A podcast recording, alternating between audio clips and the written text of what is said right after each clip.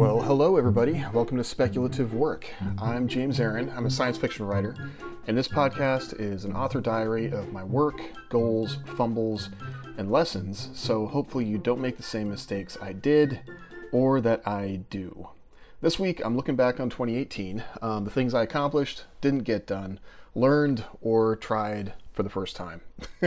so uh, this is my first um, retrospective kind of podcast or even just retrospective um, you know post in general i it's funny. It's the kind of thing that i always wish that i did but i i just don't. And i've kept journals in the past and again i don't end up looking back on them. So um, i'm hoping this is of value to some folks. Um, I'll start out by talking about where I was at the beginning of the year and then um, how things changed and what has changed so far.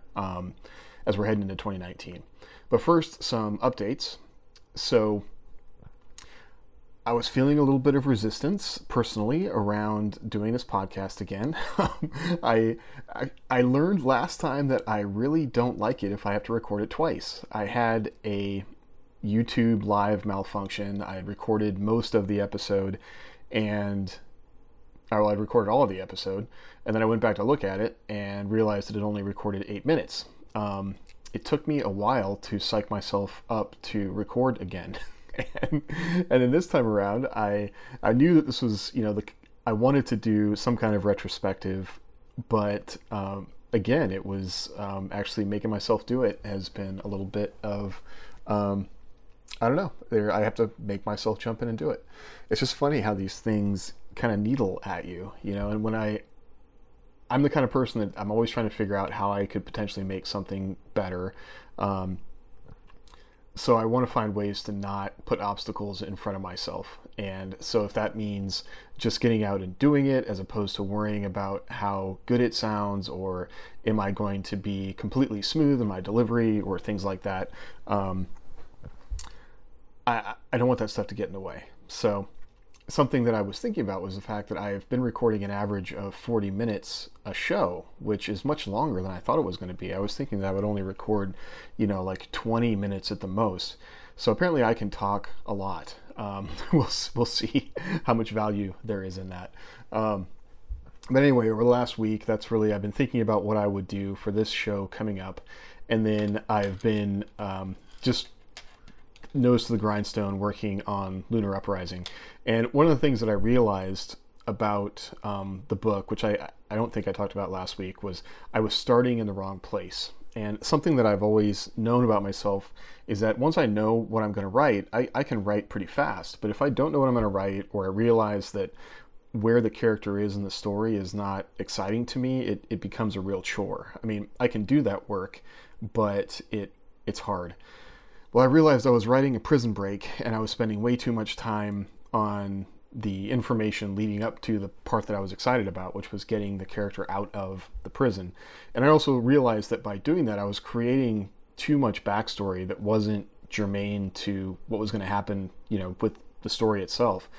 And something I've been aware of with this book number one in this series is that I wanted it to be different than um, the way I did Lyssa's Dream, which is the first book in the Sentience Wars Origins. I mean, also my first five book series that I really ever wrote. Um, that book was a bit of discovery writing because I was fleshing out the characters as I wrote, and in doing that, I was kind of jumping back and forth in time, writing stuff from their past with the idea that it would all come together at the end of the book and then move forward into um, book two. Well, a lot of the feedback, I mean, really the only negative feedback that I've gotten on that book is that people don't like the time jumps. They want to start with a character and then move forward um, with that character. And if there's going to be any kind of information from the past, the character should be communicating that as they go. You know, there shouldn't be a whole like chapter stop. We've moved back in the past 20 years, and now we're going to tell, we're going to kind of reorient the reader in a completely different time frame with a different version of the character you know, who's basically a different character. And I get why that would throw people out. In fact, one of the first things that Michael Cooper said to me when he read it is like, readers are not going to like um, the flashbacks, and and he was right. Um, so I'm trying not to do that, and that meant finding the right place to start the story and also kind of the right scope to use in looking at the story and where the character is, how much information they have about their own situation, how long they were in the prison, um, all these things, because I didn't want to create this whole other version of the character um, to have to kind of get past or introduce in a way that was going to bog the story down. So I actually dumped about 11,000 words. Um, so I have a whole different opening for the book, and now I'm um, just on about 11,000. Probably, I think I hit 12,000 words today into the new version, and things are moving really fast. Um, it's it's coming much easier, and it's also just kind of a bit more fun because I was able to introduce a character I wanted to get to a little bit later in the story sooner um, because I realized like that was get to the good stuff now, like get to the stuff that you're excited about, and then keep put, dumping on more good stuff and more conflict to give the character things to deal with. Um, that's interesting and exciting, and so that's kind of where I'm at with it. I'm finding it's a lot more fun. So it's you know with the baby, I have to you know I'll write for a little bit, then I go do something, I come back write for a little bit, and it's very hard to get into flow state when you're doing that. But I find that if I it's kind of like watching a movie where I've gotten to a certain point, I have an idea what's going to happen. Okay, we need to pause, pause Netflix, um, go do what I got to do, then come back and oh look, the you know the fighter is hanging in midair. It's got missiles coming at it. Um, characters responding to that. Um, engine's about to fail. Boom, story is just right back into it and start writing again. So things are easier. Uh, so that, that's good. and that's really just what I've been doing. Um, been doing some some finishing some reading this week. I am just about done with This Is Marketing by Seth Godin. Um, it, it's a good book. Like I had said, if you listen to his podcast, it might not be a lot of like super new stuff to you, but I think that it's really good foundational stuff to think about audience building and messaging that you want to communicate to folks and really getting to kind of fundamental reasons of why people want certain things. And so he you know, he's talking about it from, you know, selling widgets kind of perspective. But I think as a writer, um, one of the things that's been really key to me, a, you know, a change in my thinking a couple years ago, but it's focusing on the reader, on the audience, and reader experience. You know, and reader experience trumps everything. I've been spending so much time kind of focused on editors and my writing group and writing as its own sort of, you know, White Castle thing to aspire to, when none of that matters. You know, it's the it's the reader. It's what the reader feels when they read your work. Um, and that can be hard to pin down in itself. But again, what does the reader want? Why did they pick up this book in particular to read it? You know, what attracted them to it? Uh, what promise does the cover make? And then what promise does the story fulfill? And then do they want to maintain a relationship with you going forward? You know, how do you build these kind of super fan relationships with people that are bought into what you're trying to to accomplish um, or to offer really like what is your offer is something that he talks about a lot um, and then how can you really drill down you know think about who is not your audience and don't be afraid to say like this is not for you and how do you identify ways um, to really help make that decision uh, when it comes to choosing your audience or maintaining your audience and there's another book um, that I'll talk about that I read this year that uh, got to that called um, The Perennial Seller. Um, and I'll touch on that a little bit later. Um, the other book I've been listening to, I've uh, been kind of moving back and forth, is Revolt of the Public by Martin Gurri. And this is a political science book. Uh, he's a political scientist, and it's really focused on social changes that have been brought about by a networked uh, public, you know, and what what was the idea of the public even back in say the 1930s or even the 18th century moving forward today where people have information but can't necessarily trust the information they have? And what does that mean for governments that um, you know he's right now i'm only about halfway into the book but he's really been focused on the arab spring and egypt and what happens when a regime tries to crack down on information and what effect that has on ability to govern. And one of the things I've been thinking about a lot in terms of this book is um, another one that I read last year called The Future of Violence. And I'll talk about that as a counterpoint to this because, again, it talks about asymmetric threats where you have uh, non state actors that have the ability to leverage uh, tools of mass destruction asymmetrically against a government and what happens when a government cannot provide fundamentally for the protection of its people. Um, and so these, you know, these are some interesting books that I'm kind of uh, digesting. Um, Revolt of the Public is very dry. Uh, it's it's interesting stuff because I you know I remember uh, you know a lot of these things as they were going down um, in 2014 and such, and 2011 is another year he's really focused on. But it's it's hard to listen to it continuously, so I have to kind of back up and listen again. And I actually bought the the print version so I can go and highlight some stuff. Um, this is marketing is almost like it's so pithy. I think would be the word. Like he he just throws out these one liners that on the surface seem like yeah yeah that's a good idea, but then you go back and you think about it and you realize it's the kind of thing that um, I got the print copy of that as well because I really wanted to be able to spend some time you know think looking at and thinking about these ideas that he's um, bringing up.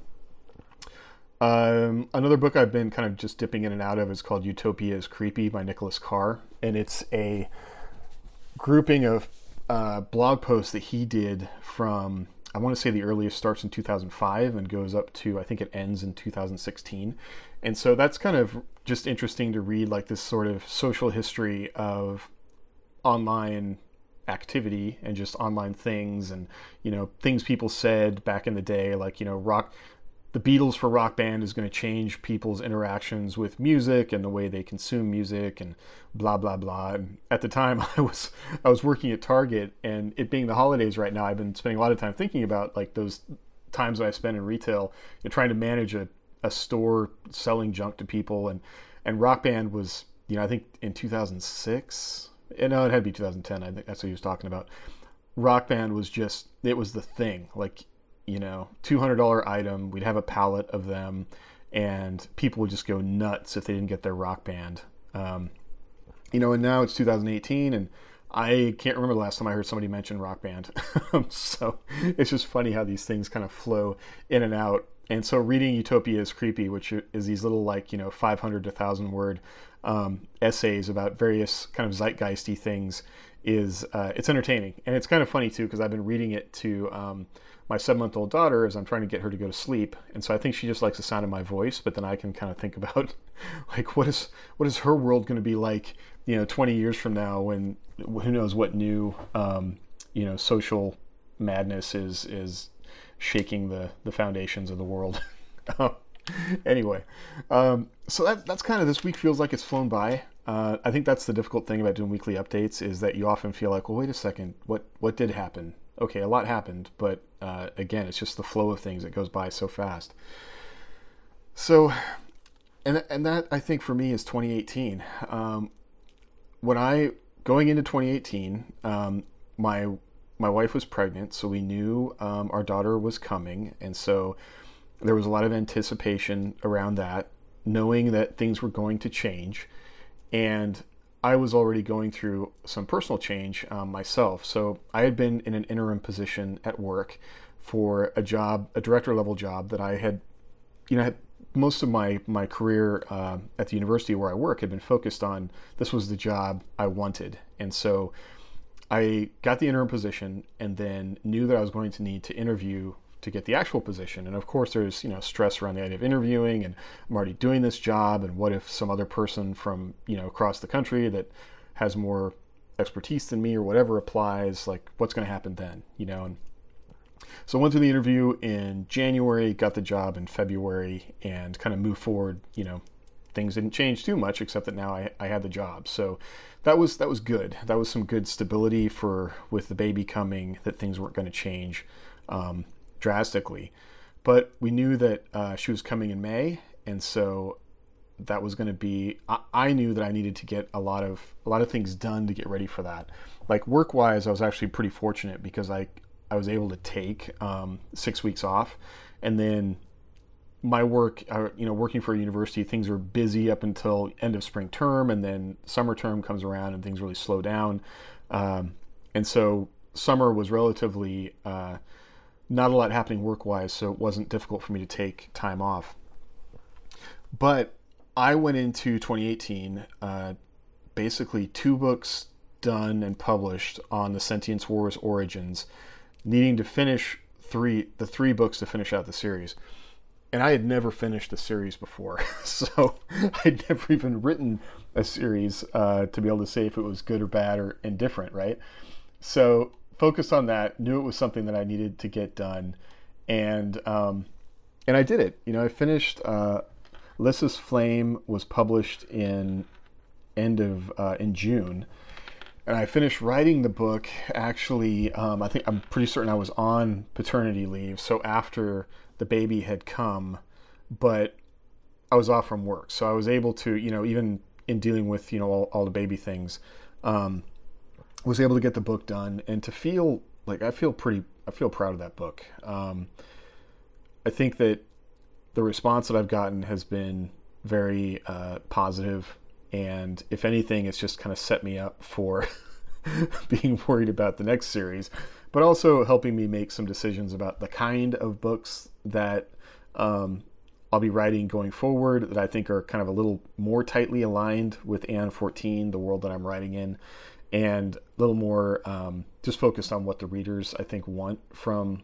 from these books but I'm still very proud of the books that I wrote and the fact that I was able to get them done in the time that I did. Um, obviously, if I had been doing this in a different sort of publishing model, you know, I a five book series could take 10 years to get out in traditional publishing and we pushed out a five book series in less than 2 years. You know, I when I look back on 2018, one of the biggest accomplishments for me is that I wrote uh, almost 600,000 words um, by all told. And I mean, I'm still still cranking out words on book one in uh, the next Sentience Wars, um, Solar War One. But even uh, well, it was a big change when the baby came because I was able to be very consistent um, going up until you know even the day of her birth, where I could get up at a certain time, write for a certain amount of time, and really know that I was going to get work done. And then after that, everything kind of got thrown out the window as far as when I was going to have time to work. And fortunately, I'd finished most of Lyssa's Flame, you know, before she was born, so it was just a matter of editing at that point.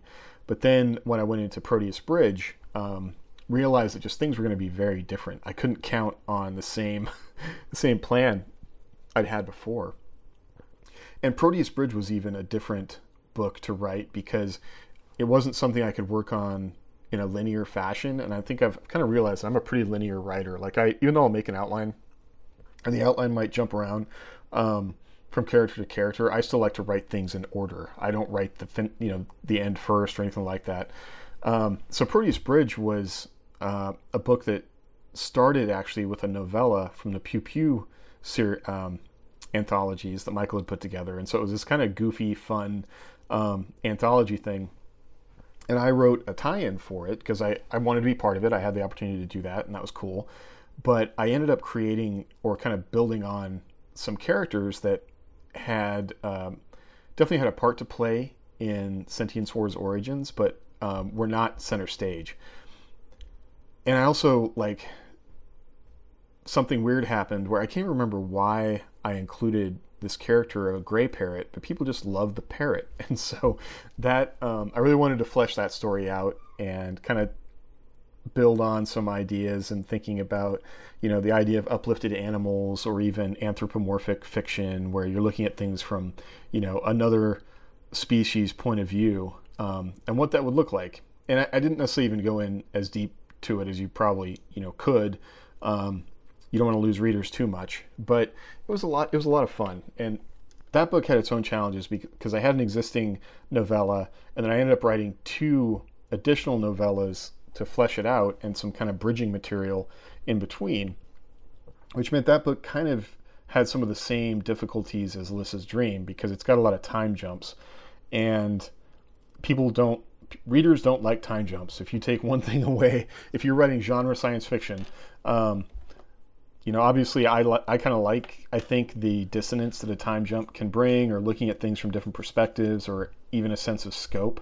But I think in some cases, uh, I'm writing to an audience that um, doesn't appreciate those things. At least I know that. and then um, in some cases, the audience might not be paying as much attention as I would like uh, in certain cases, because I've gotten feedback sometimes where I'm like thinking, did did you read that? Because I pretty much addressed that thing you're talking about, but for some reason they just didn't see it. Um, and time jumps I think make it difficult for people if they're not like fully engaged with something to kind of know where they're at in the story. Um, so that was the challenge with Proteus Bridge, and then Vesta Burning I've talked about before, um, but getting that book done was really kind of the test of moving into this new phase of my life and the new situation on how how to produce work um, with the baby. and my wife and I have had lots of discussions about how to make this work, and it's still, you know, a work in progress. So we'll get there. Um, but you know, writing is more than a hobby at this point, and I think at least I kind of have that going for me, where it's not like I'm, you know, hiding out in the garage, uh, playing a video game or something. You know, this this is something that is producing income for us, but it's also it's a hard thing to quantify all the time because for me, being there mentally makes it a challenge to get pulled out of that space all the time. And so we're finding ways to, okay, when the door's closed, I'm I'm working, you know. But when I'm working, I got to be working. I can't be in uh, I can't be in here wasting time and things like that. Um, so that was a big focus of 2018, and I would say 2018 is the first year with all these kind of new demands that I really had to focus and think about distractions for myself um, because I, I just realized how precious the time is that I have. And so much of my life is full of distractions, you know, from social media to my phone to, um, you know, just people needing me throughout the day. Like my job is pretty much 24 7. So if my job needs me, I, I got to do that. But then when I have a piece of time to set aside and focus on writing, um, I need to do that too. I can't let something else pull my time away. So I spent some really conscious effort on like unfollowing everything on Facebook. I, I still use Facebook for some things I'll talk about here in a second, so I can't completely be off it, but I can control the ways that Facebook can kind of steal my time. I closed down my Twitter account. Um, I actually closed down my personal Facebook account because I didn't um, I didn't need it. Like it just wasn't. I realized that I was kind of carrying the weight of all these people I've known from different phases of my life, and in reality, I wouldn't necessarily have talked to any of them anyway. So I I actually let that go, and now the only Facebook I have is the one that I created for my uh, the pen name James Aaron, um, which is fine. You know, if people really want to find me, they can. But then also with unfollowing people, I'm more deliberate about if I want to know what's going on with somebody, I look them up. You know, I don't kind of let things just enter into my headspace. Um, I also like I turn off all the no- notifications on my phone except for like the key ones that have to do with work. Um, it's almost it's kind of empowering, you know. It, like the minute you have to install a new app to just turn it off so it can't, you know, give you notifications.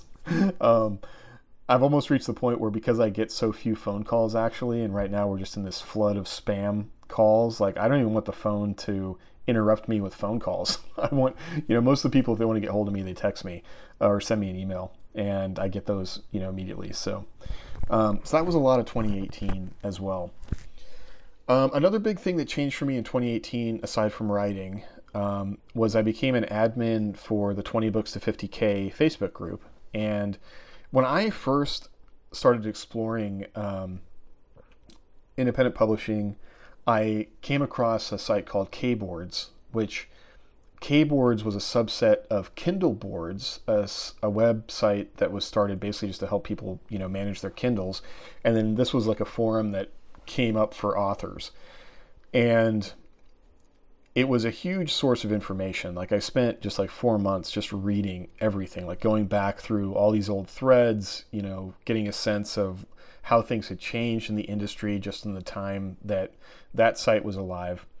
And then I want to say it was in 2016, a guy named Michael Anderle had talked about what he was doing, which was kind of taking some ideas from the software industry or mar- even marketing industry, really, with the idea of the minimum viable product getting that on Amazon, getting feedback, and then moving forward.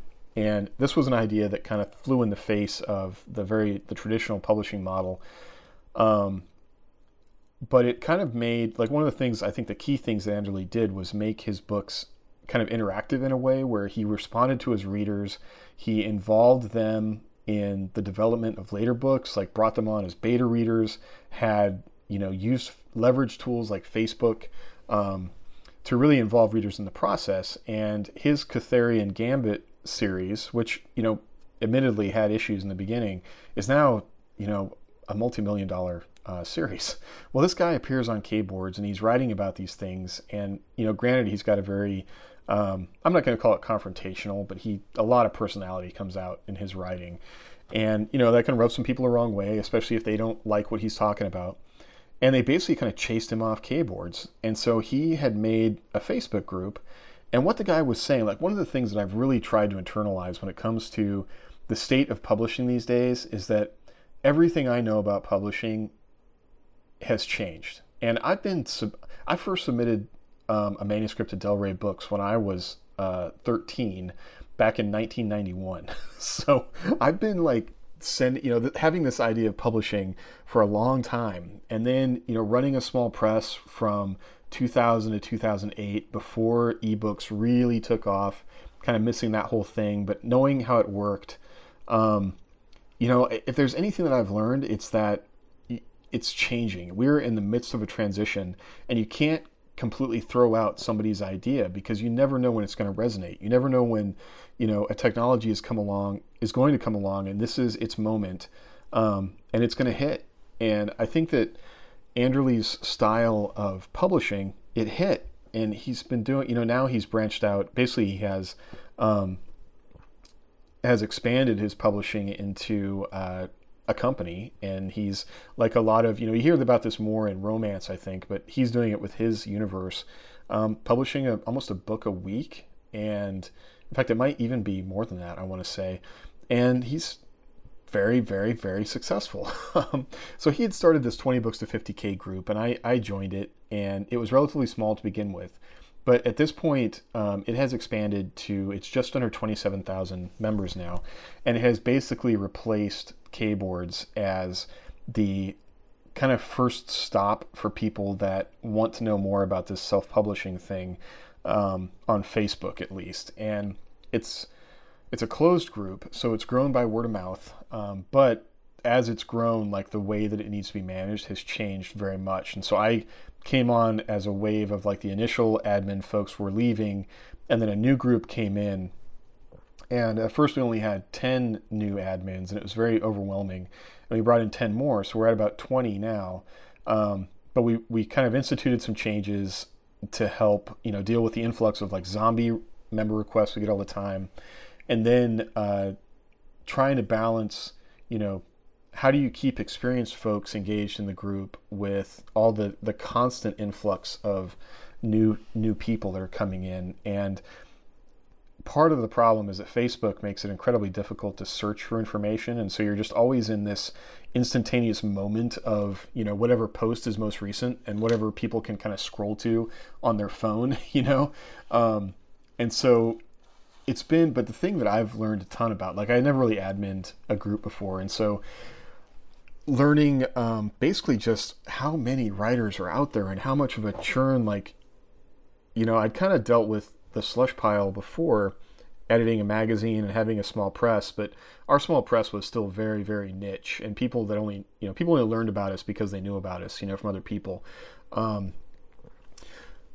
with this there's just so many people all the time and it just really shows you like how many people want to write books and then they might join the group how many people actually do write books and then how many people get to the point on amazon where they're advertising the books and really focusing on marketing and the market in a way to be successful where they transition from writers to publishers you know to really that in, that successful independent publisher which is what you need nowadays because if i've learned any, really learned anything in 2018 it's that um, independent publishing is publishing. I always knew that, but you can't get by just being a writer. You know, if you're gonna if you're gonna make a book, it's a product. It's it's approaching a market. It's making a promise to that market, and everything you need to do to be successful is also all these other skills um, arrayed there. And so that's why now I think 2018 saw a lot of writers coming together or writers that have been successful gathering teams to them, kind of like what I've been doing with Michael Cooper and Aeon 14 and so it allows me to be a writer but also you know i can do as much marketing as i as i want or have time to do but it's not determining my success. Um, obviously i you know made a deal to get there and um, have a royalty situation but for me i've got you know a good piece of a much larger pie than I would have had before. So and it's still better than traditional publishing um, as far as what how my royalty shares work.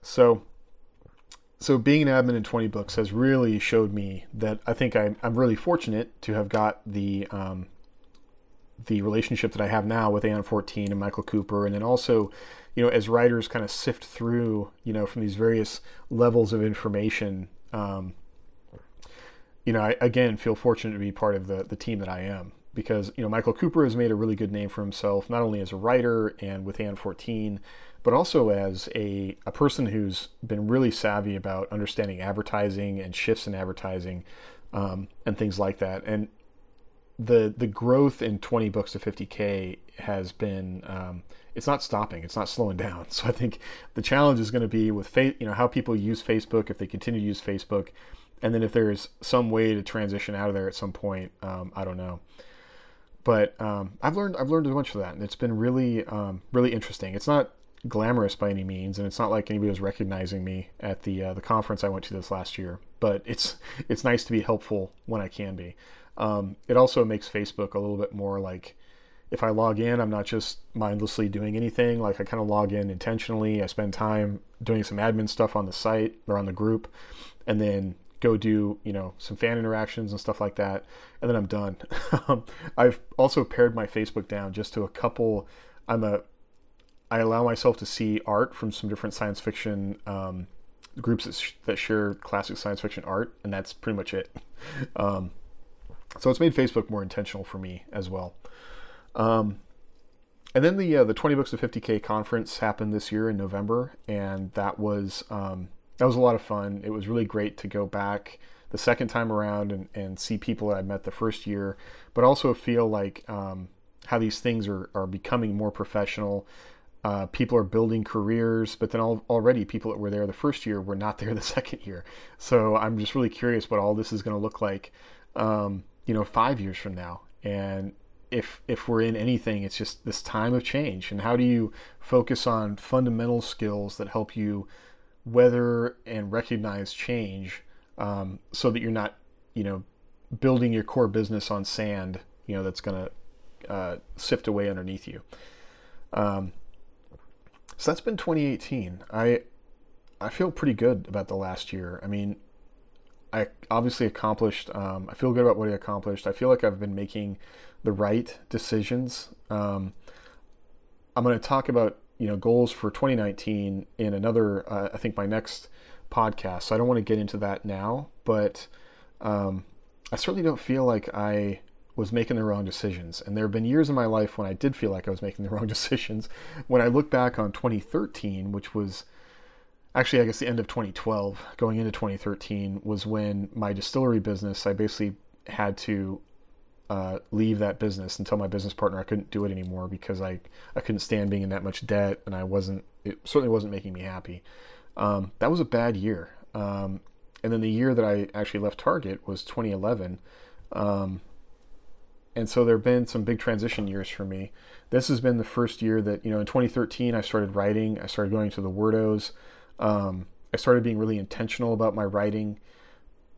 And this is the year that kind of all those things have paid off. And so when people talk about, you know, overnight success, obviously I've been working on this for five years now, which is crazy to me how fast that time has gone. Um, but it feels like a, a progression, a positive progression. And I'm only you know, just really excited about where it's going to be even five years from now. You know, I'm 43 years old. Um, when I think about what my life could look like in five years, like when my daughter is five, um, I could very much could potentially be a full time writer. I could still be at the university and, and doing what I'm doing now and being very uh, satisfied by that. So, so we'll see. I feel like, um, if anything, you know, with the the way the world is, uh, you know, Joanna Penn talks all the time about multiple streams of income, and I am pretty firmish, firmly playing it safe with multiple streams of income, but still being very satisfied by what I'm doing. You know, I don't feel like I'm giving up things for the way my life is right now, and we'll see how that feels a year from now.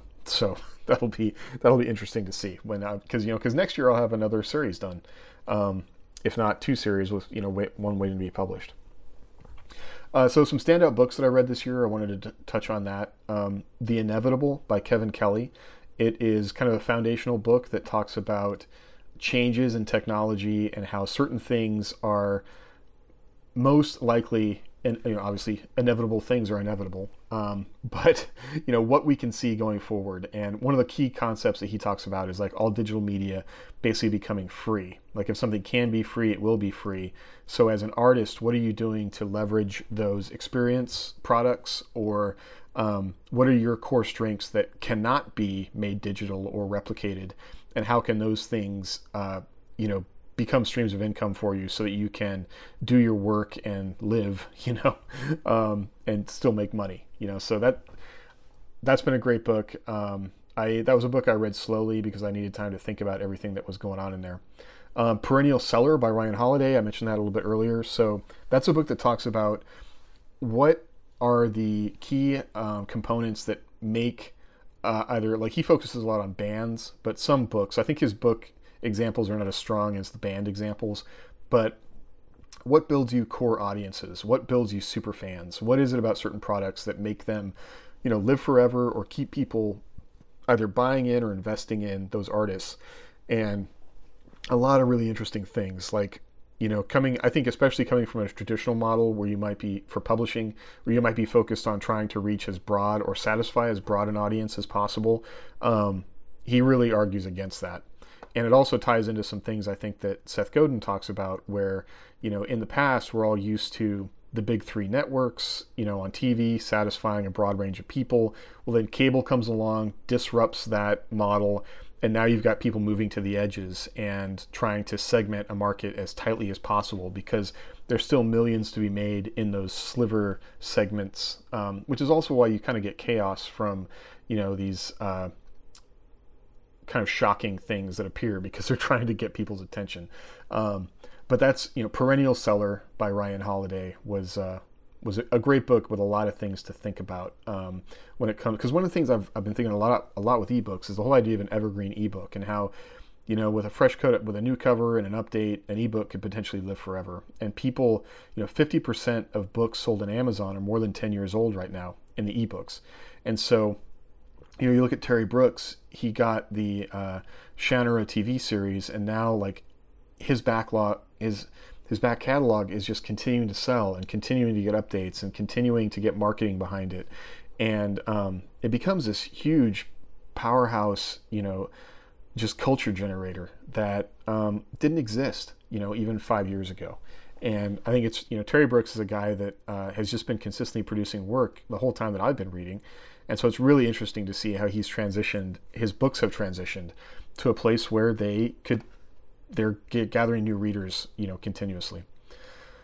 Um, I read a book called "They Thought They Were Free" by Milton Mayer, and this was actually kind of a, an essay written in the '50s by he was a I want to say he was a social studies professor of some kind who got a grant to go live in Germany um, right after the end of World War II, and he spent a lot of time just hanging out with and talking and interviewing people like low-level people who had been in the Nazi Party, and it really this book has some great passages that get to kind of how changes happen in the culture and how a, a society can move towards authoritarianism or even totalitarianism not by these kind of massive incidents that people look back and can stand up and say you know yeah i did something about that. You know kristallnacht you know smashing the windows of jewish businesses on one night was a thing that potentially you could protest against but he basically shows that that's not that was the outlier. You know, it was more the the thousands of little incidents that you know you put you at risk or your family at risk or made your child you feel unsafe for your children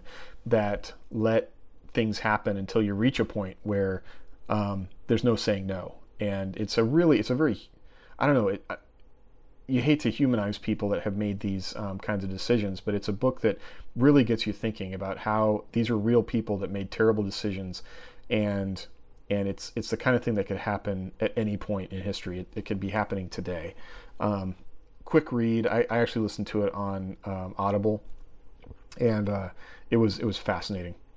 Uh, the Book of Dust by Philip Pullman. That was a new one in um, his Dark Materials, and I just I love Philip Pullman. Um, a really great. Uh, he uses tension very well. He uses you know establishing new characters. He's got just a a specific and, and beautiful way of writing that um, I really enjoyed. Also, I think that dipping back into a world that everyone knows was a challenge, and I thought he did a really um, excellent job with that with his characters. Um, Numbercaste by I'm going to mess up his name, but Yunjaya Weerattni. Um, I will put the if you look up Numbercaste, um, you'll find it. But so this is a book that's kind of playing on the idea that uh, you know China has rolled out with a kind of social number that dictates um, you know what kind of credit you can get, what sort of options are available to you in life, and it's a book that's written kind of as a memoir, sort of as a found document, and it's definitely you know near future dystopia that was really powerful. And I, I, it's one of those books that I found myself thinking about quite a bit because you sort of see reflections of these ideas all over the place. And we live in a time when, you know, not quite sure which way the future is going to bend. And something like this that is happening in China right now, um, could it happen in, you know, the, the rest of the world? Could the idea of the credit score start playing into a social media rating of some kind? And we've had companies that have tried to do this, and it didn't take. But I think we've seen this um, again and again in our current sort of tech um, milieu is that just because an idea is early doesn't mean it's not an idea that will take off. And so, with the right circumstances, these this kind of um, you know ranking number for people could come up again. And then what it, what kind of world will we be living in? And that ties into another book that I read this year, um, Mother Night by Kurt Vonnegut, which I had always meant to get around to and just hadn't. Um, and again, so it's about a propagandist, um, Ameri- an American propagandist living in Germany who ends up basically doing radio shows for the Nazi Party. And then being Vonnegut, it's not sensationalist during the war, it's about the aftermath after the war and what this guy is dealing with when he basically can't. Everybody thinks that he is what he was on the radio, and he will try and say that he's not, but ultimately it is what he is, right? And so um, it's something to think about when it comes to you know I, when I think about marketing and when I think about things I see online now where it seems like people are pandering to certain political ideologies to sell books and things like that and I wonder what the world's going to look like in you know a few years will those people be saying the same things and then we operate in a world where none of that stuff ever goes away so if you espouse a certain doctrine um, you know that's going to be you for the rest of your life and mother night i think does a pretty good job of uh, giving an example of that. Um, you know, he saw that he's Vonnegut saw these things. Um, he lived through these things, but he saw it even before, you know, the world we live in now. Where back then, you know, they had the radio recordings.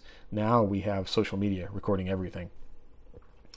Uh, and the last book I wanted to mention was Matterhorn by Karl Marlantes. And I have not really composed a lot of my ideas about, you know, military science fiction as entertainment, or even military fiction and what it what it says about our current, um, you know, the the experiences of current soldiers and things like that. Um, I still have a lot of I haven't really formed my own ideas about it, but this book is so it's about a Marine lieutenant um, in Vietnam, and I think it's the most one of the most raw, um, like in the moment books about combat that I've ever I've ever read.